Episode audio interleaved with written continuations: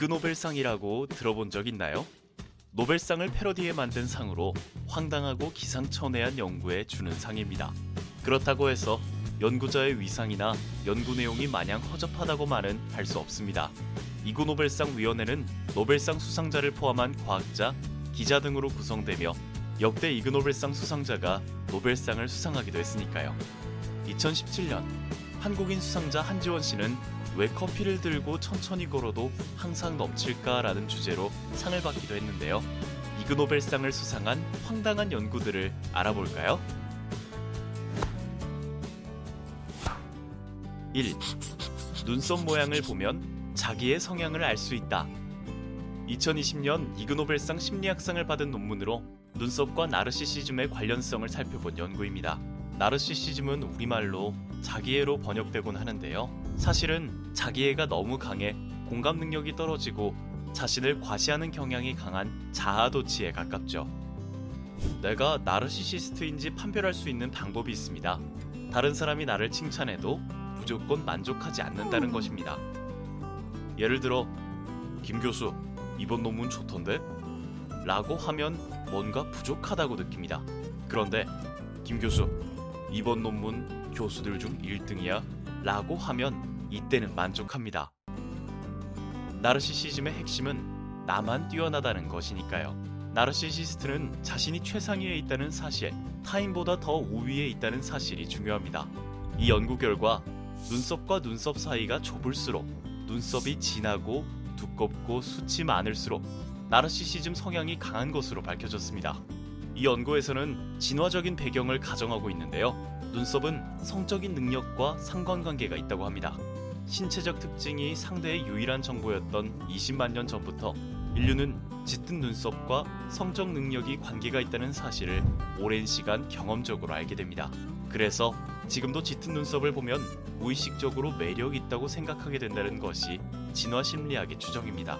짙은 눈썹이 성적 매력이 있다는 평가가 지배적이 되면서 짙은 눈썹을 가진 사람들은 콧대가 높아진 것이죠. 우리는 얼굴에서 눈이 가장 중요하다고 얘기하지만 이 연구는 눈보다 눈썹이 더 중요할 수도 있다는 사실을 보여줍니다. 2. 하품을 따라하지 않으면 땡땡일 확률이 높다. 이번에는 앞으로 수상이 유력한 연구입니다. 논문 제목부터 황당합니다. 옆 사람이 하품할 때 따라하지 않는 사람은 사이코패스일 확률이 높다. 이 연구에서는 먼저 135명의 참가자를 대상으로 사이코패스 성격 목록이라는 사이코패스 성향을 측정하는 설문을 실시했습니다.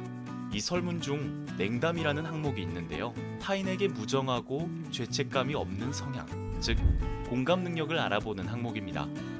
냉담의 정도가 높을수록, 즉 공감 능력이 떨어질수록 사이코패스 성향이 높게 측정되죠.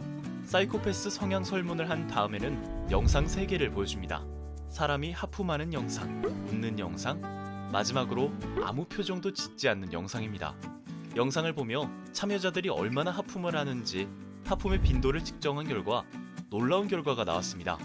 사이코패스의 성향 설문 중 냉담 정도가 높다고 나온 사람, 즉 공감 능력이 낮은 사람일수록 하품하는 영상이 나올 때 잘 따라하지 않았습니다. 그런데 이쯤에서 의문이 들 수도 있습니다. 인간에게는 거울 신경세포가 있어서 다른 사람의 행동을 모방한다고 알려져 있죠. 그렇다면 하품도 거울 신경세포가 작용해서 다른 사람의 행동을 따라한 게 아닐까요? 하지만 최근 연구에서 하품을 할 때는 거울 신경세포가 아닌 정서를 담당하는 편도체가 활성화된다고 밝혀졌습니다. 그러니 하품은 하품을 한 사람의 행동을 따라하는 게 아니라 공감하는 행동으로 해석할 수 있는 것이죠. 결론적으로 공감 능력이 낮은 사람은 다른 사람의 하품에 전염될 가능성이 낮다. 옆 사람이 하품할 때 따라하지 않는 사람은 사이코패스일 확률이 높다는 결과에 도달한 것입니다. 이그노벨상의 필수 조건은 유머 감각입니다. 학문은 진지해야 한다는 고정관념을 없애고 폭넓고 자유로운 연구를 지향하죠. 하늘을 날고 싶다는 인간의 꿈이 당시엔 황당하다고 비웃음을 샀지만 지금의 비행기를 만든 것처럼 이런 연구들이 인류의 삶을 발전시킬 수 있지 않을까요? 대한민국 대표 심리학자들이 엄선한 기발한 연구들 이그노벨상 읽어드립니다. 이 콘텐츠가 도움이 되었다면 구독과 좋아요를 눌러주세요.